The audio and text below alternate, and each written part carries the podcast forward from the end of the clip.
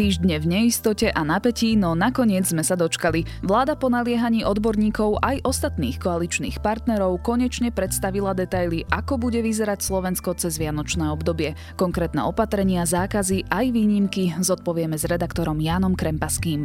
Je štvrtok, 17. decembra, meniny má Kornélia. Počasie bude podobné ako to včerajšie, zamračené a hmlisto, miestami hrozí mrholenie a poľadovica. Teplota sa bude pohybovať niekde medzi minus 1 až 5 stupňami. Počúvate Dobré ráno? Denný podcast denníka sme, tento raz s Janou Maťkovou. Je tu niekto, kto ešte stále nekúpil darčeky pre svojich najbližších? Tak my vám poradíme, čo na Vianoce. Svojej mame môžete niečo štýlové zaplatiť kartou. Otcovi jeho vysnívaný darček zaplate hm, napríklad mobilom. No a súrodencom nejakú malú drobnosť zaplate hodinkami. Pretože z ČSOB môžete odteraz využívať všetky spôsoby platenia vrátane bezpečných bezkontaktných platieb mobilom alebo hodinkami.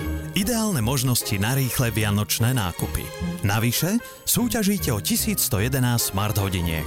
Viac informácií a podmienky súťaže nájdete na ČSOB.sk. ČSOB. Pre vás osobne. Najprv si prejdeme krátky prehľad správ. Pavol Rusko ide do väzby. Dôvodom je obava z jeho úteku. Ešte v útorok ho zadržala polícia potom, ako sa nedostavil na pojednávanie v kauze zmenky. Neprišiel naň s odôvodnením, že ho niekto pri behaní polial kyselinou. Dozorový prokurátor Jan Šanta tomuto príbehu neveril. Pojednávanie sa odročilo na 12. a 13. január. Bývalý minister spravodlivosti a advokát Daniel Lipšic bude kandidovať na špeciálneho prokurátora. Denníku N to potvrdil Lipšic aj Eduard Burda z právnickej fakulty Univerzity Komenského, ktorá ho do funkcie navrhne. Lipšic stal pred 15 rokmi pri vzniku špeciálnej prokuratúry. Včera na Slovensku pribudlo najviac obetí nového typu koronavírusu od začiatku pandémie. Počet úmrtí sa zvýšil o 58 prípadov. Celkový počet je tak 1309. Pribudol aj rekordný počet nových prípadov, takmer 3600 pozitívnych z PCR testovania a 4400 z antigénových testov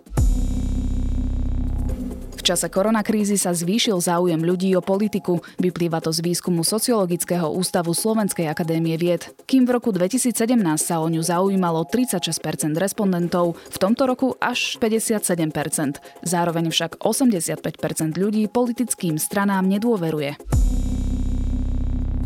Vo svete bolo do začiatku decembra pre svoju prácu za mrežami 274 novinárov. Popredným väzniteľom je Čína, v ktorej poslali za mreže 47 žurnalistov, pričom troch za prácu súvisiacu s reakciou Číny na pandémiu koronavírusu. Za ňou nasledujú Turecko a Egypt. Viac aktuálnych správ nájdete na ZME.sk alebo v mobilnej aplikácii Denníka ZME.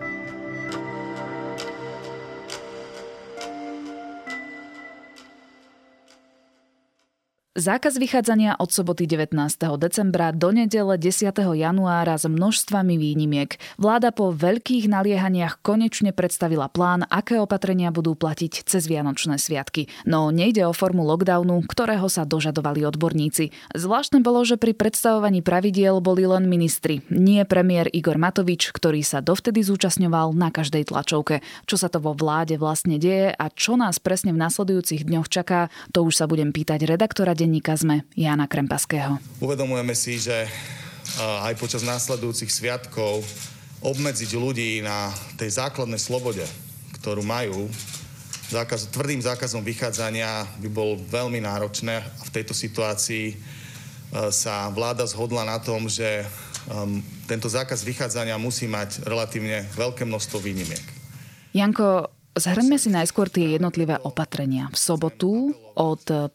hodiny rannej nastane zákaz vychádzania. Čo to vlastne znamená? No, že bez vážneho dôvodu by sme sa nemali pohybovať mimo svojho bydliska, mimo svojho bytu, domu, a tak ďalej, kde bývame. Ale sú tam rôzne výnimky. Áno, Napríklad... je tam, je tam niekoľko výnimiek. Teraz zbežne, čo si človek pamätá pre také najdôležitejšie životné potreby, ako že ísť e, do potravín, do drogérie, do lekárne za lekárom na testovanie.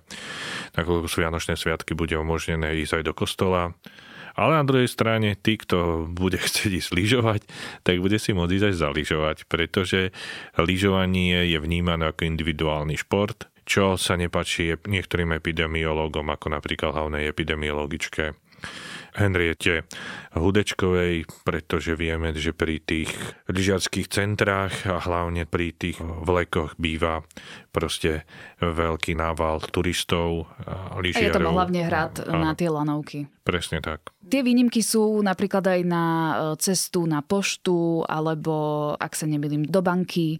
A ako si spomínal presne, potraviny, drogeria, lekáreň. Čo mňa zaujalo, bolo, že vlastne od soboty nielen, že je zákaz vychádzania, ale majú byť zatvorené aj všetky iné obchody. Znamená ano. to, že cez víkend si už ľudia nenakúpia vianočné darčeky. Presne tak, treba to stihnúť do soboty do 5 ráno, teda do piatku večera inými, inými slovami, pretože cez noc zrejme nikto nebude mať, aj keď niekde som v zahraničí počul, že to mali predložené sa mi že v Českej republike až do rána, do 5. Takže ak sa toto nestane, tak treba stihnúť darčeky kúpiť do piatku večera. Ale aj tam je nejaká výnimka, lebo vraj pri výdaji tovaru, ktorý si človek kúpi cez internet v rámci e-shopu, tak to bude fungovať. Áno, to je pravda, lenže na to by som sa nejako veľmi nespoliehal, lebo už e, zaznievajú tiež také informácie, že ani internetový obchod e, tak nefunguje ako po minulé roky, že niektorí tí internetoví dodávateľia dodávajú už len do kamenných predajní a tak ďalej. Bude to komplikované aj z toho dôvodu, že podľa toho nariadenia alebo opatrenia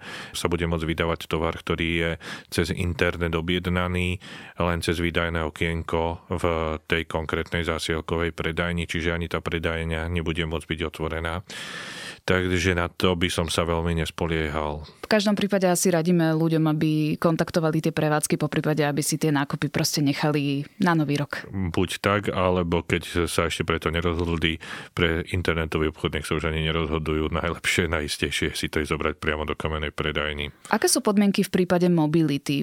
Môžem cestovať za svojimi rodičmi, starými rodičmi cez Vianoce? Je tam podmienka, že musí mať napríklad negatívny test? Nie, toto je povolené, ako chodiť ísť za svojimi rodičmi.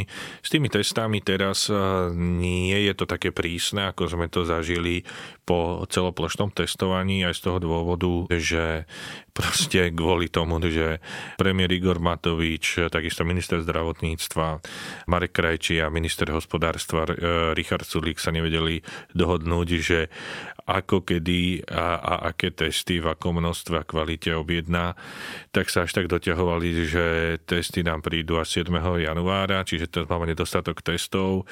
Máme asi milión antigenových testov, ktoré sa, ktorými sa testuje na tých mobilných odberových miestach. Čiže ten taký dôraz na tie testy nie je až daný, aj keď odborníci, ako som už spomínal Henretu Hudečkovú, odporúčajú teda sa testovať hlavne z takého dôvodu, aby sme nenakazili tých, za ktorými ideme. Dokonca minister rozprával aj o 7-dňovej karanténe pred stretnutím, čo si pri ľuďoch, ktorí pracujú, neviem úplne predstaviť. Možno tých, ktorí majú home office, vedia dodržať takéto niečo. Mňa ale zaujala taká podmienka, alebo ja teda neviem, že či to je odporúčanie, alebo či je to príkaz, že sa máme počas Vianoc stretávať len s jednou ďalšou domácnosťou. To znamená vytvoriť si vlastnú bublinu a ja, ak mám svoju domácnosť, tak sa stretávať len s jednou navyše, nie presne s ďalšími. Tak, presne tak. A je to, je to teda povinnosť alebo odporúčanie? Je to, oni to nazvali, že obmedzenie alebo opatrenie, keby sme to teda tak povedali. No je otázne, nakoľko sa to bude sledovať, kontrolovať, hoci sa hovorí o nejakých kontrolách, ale nie je to v štýle nejakého, že evidencie, že teraz pôjdeme na nejaký úrad alebo na nejaký web, kde si zavidujeme, že my štyria sa budeme stretávať s týmito ďalšími štyrmi. Čiže takto to nie je.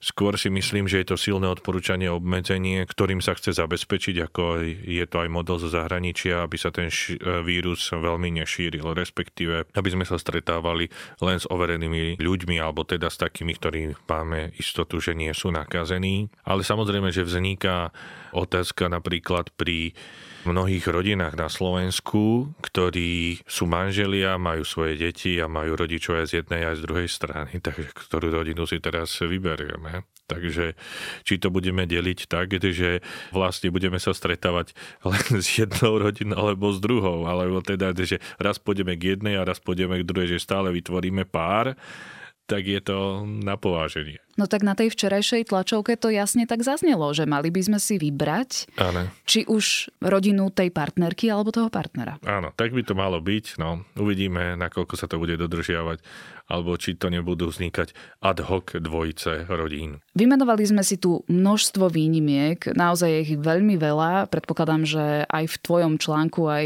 v článku nášho kolegu Michala Katušku to je presne spísané. Je možné to vôbec kontrolovať? Myslím si, že je to nad ľudské síly tohto štátu alebo jeho zložiek kontrolných. Ale nedá sa vylúčiť to, že budú nejaké náhodné námatkové kontroly. Čiže nejakú takú akciu, ako sme tu zažili, asi si naši poslucháči pamätajú na jar, keď bolo to, že na hraniciach okresov stali policajné hliadky a kontrolovali, že kto kde prechádza. Pred Veľkou nocou. Pred Veľkou nocou to bolo. Tak to si myslím, že k tomu takmer z istotou nedôjde, ale môže sa stať, že keď človek bude niekde cestovať, tak sa môže stať, že ho zastavia policajti a budú sa pýtať, koho má v aute, kde ide, prečo ide a tak ďalej. To sa môže stať. A je otázne, že nakoľko bude polícia len dohovárať a nakoľko môže udeliť aj pokutu.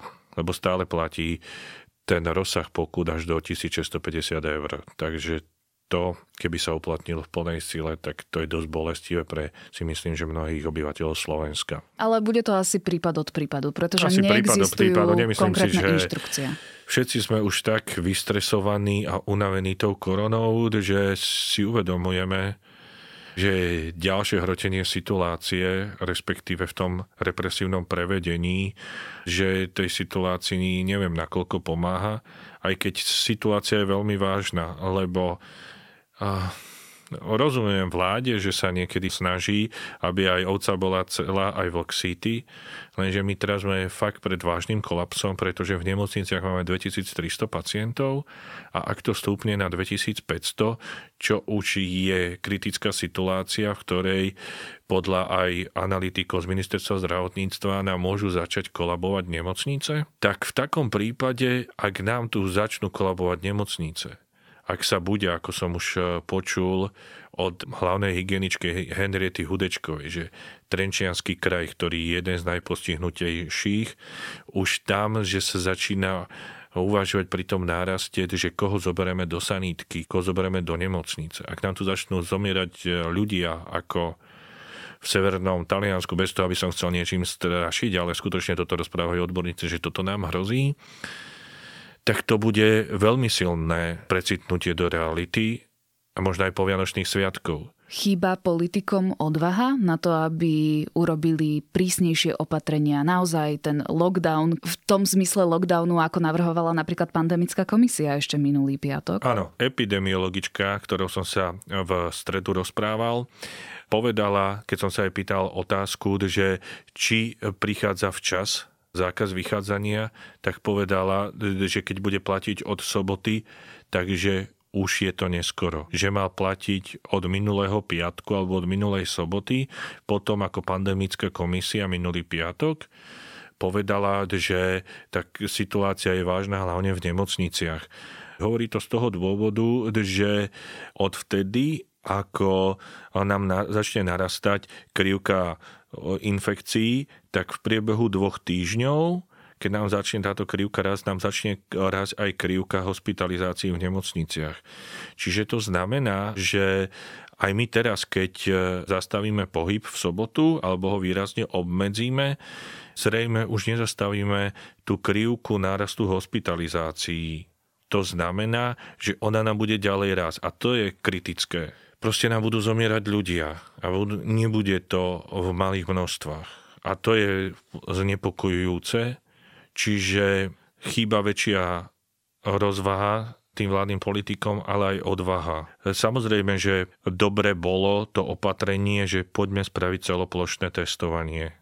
Napríklad Orava, kde vtedy veľmi horela epidemiologicky, tak dneska je jeden z najmenej postihnutých regiónov Čiže to treba dať Igorovi Matovičovi za pravdu, že tej Orave pomohol. Lenže tam nastal, čo rozprávajú epidemiológovia, problém v tom, že my, keď sme spravili to celoplošné testovanie, tak sme to nemali brať negatívny test ako stupenku, že všetko môžem robiť teraz. Hovoria teda epidemiológovia a odborníci, že práve to, že sme dali priestor, slobody, tak nám zvýšil mobilitu ľudí a tým opäť začal ráskový. Lepšie opatrenie by bolo e, také, že po tom celoplošnom testovaní malo podľa odborníkov nasledovať lockdown, zákaz vychádzania, ktorý by možno trval 3 týždne.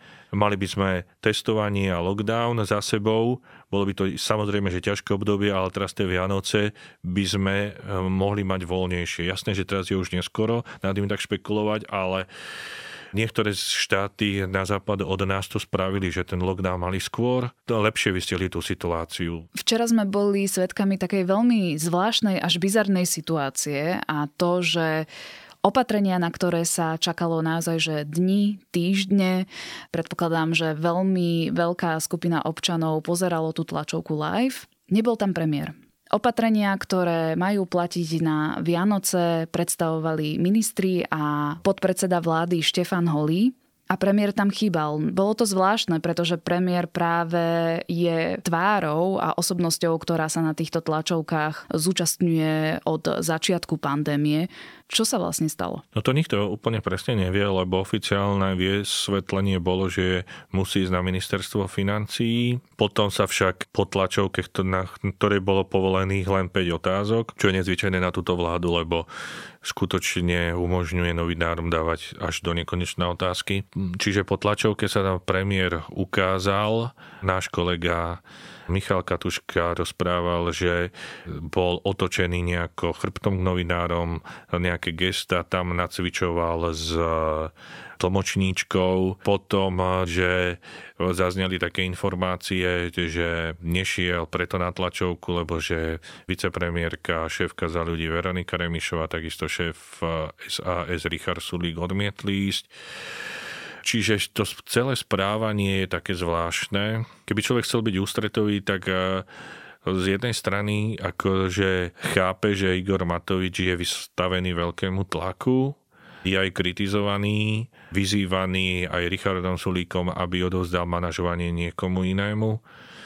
Na druhej strane to sú všetko také prevádzkové spory, ktoré by si koalícia mala riešiť sama ale práve v tejto situácii a v ktorej inej, ak nie v tejto, lídry tejto koalície mali vystúpiť e, spolu a ukázať ľuďom, že všetci ťaháme za jeden koniec. Takto to bolo veľmi rozpačité, bolo to nechané na ministrov a vicepremiérov vlády v tej depresii, ktoré ľudia majú, si myslím, že toto tú depresiu ešte viacej umocní. No ale Igor Matovič nakoniec nejaký 5-minútový briefing na chodbe úradu vlády mal. A teda poviem osobne za mňa, že ako to na mňa pôsobilo, že oni si niečo vyrozprávali, ja s tým absolútne nesúhlasím, ale môže za to Sulík a prezidentka. Áno.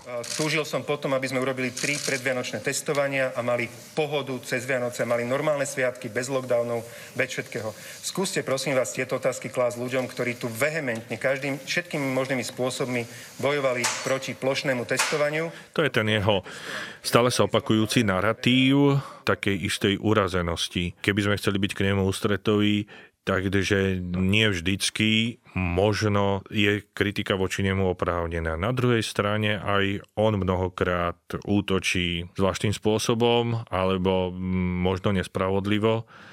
Ale toto sú všetko, ako som už aj predtým spomenul, veci, ktoré by vlastne verejnosť nemala vidieť. Hlavne v ťažkej situácii proste verejnosť potrebuje vedieť, že tu máme človeka, ktorý preto, či je dobré alebo či je zlé, cíti zodpovednosť, má odvahu a proste keby tam aj sám stál napriek všetkej kritike, tak by to bolo oveľa lepšie, ako keď sa skrýva takýmto zvláštnym spôsobom. Nechajme tieto vládne šarvátky bokom a aj napriek tým opatreniam, ktoré boli včera vládou prijaté, čo ako ja, ako osoba zodpovedná, by som mala urobiť preto, aby ja, ale aj moji blízky boli cez Vianoce v bezpečí? No, o tom som sa mm, rozprával hlavnou epidemiologičkou Henrietou Hudečkou a povedala, že dôležité je to, aby sme si objímanie a boskávanie nechali v rámci rodiny na lepšie časy. Mali rúška, dodržiavali odstup, aby sme sa pravidelne dokonca aj testovali, ak budeme viacej, že budeme dve rodiny spojené. Dokonca rozprávala, že by bolo dobre v 72 hodinovom intervale Plus potom je dôležité, aby sme veľa vetrali, keď budeme v takých bytoch, ako sú dvoj-trojizbové, kde ona ani veľmi neradi, aby sa tí príbuzní stretávali, že ak majú väčšiu chatu, že lepšia alternatíva je väčšia chata. A, a hlavne to, aby sme zbytočne sa nestretávali s ľuďmi, ktorí sú mimo našej bubliny tej rodinnej. Dúfam, že všetci to prežijeme v zdraví a že budeme mať pekné sviatky. Ja ďakujem redaktorovi denníka ZME Jánovi Krempaskému, že porozprával o detailoch vládnych opatrení. Ďakujem. Je tu niekto, kto ešte stále nekúpil darčeky pre svojich najbližších? Tak my vám poradíme, čo na Vianoce. Svojej mame môžete niečo štýlové zaplatiť kartou. Otcovi jeho vysnívaný darček zaplatte mm, napríklad mobilom. No a súrodencom nejakú malú drobnosť zaplatte hodinkami. Pretože z ČSOB môžete odteraz využívať všetky spôsoby platenia vrátane bezpečných bezkontaktných platieb mobilom alebo hodinkami. Ideálne možnosti na rýchle vianočné nákupy. Navyše súťažíte o 1111 smart hodiniek. Viac informácií a podmienky súťaže nájdete na ČSOB.sk. ČSOB. Pre vás osobne.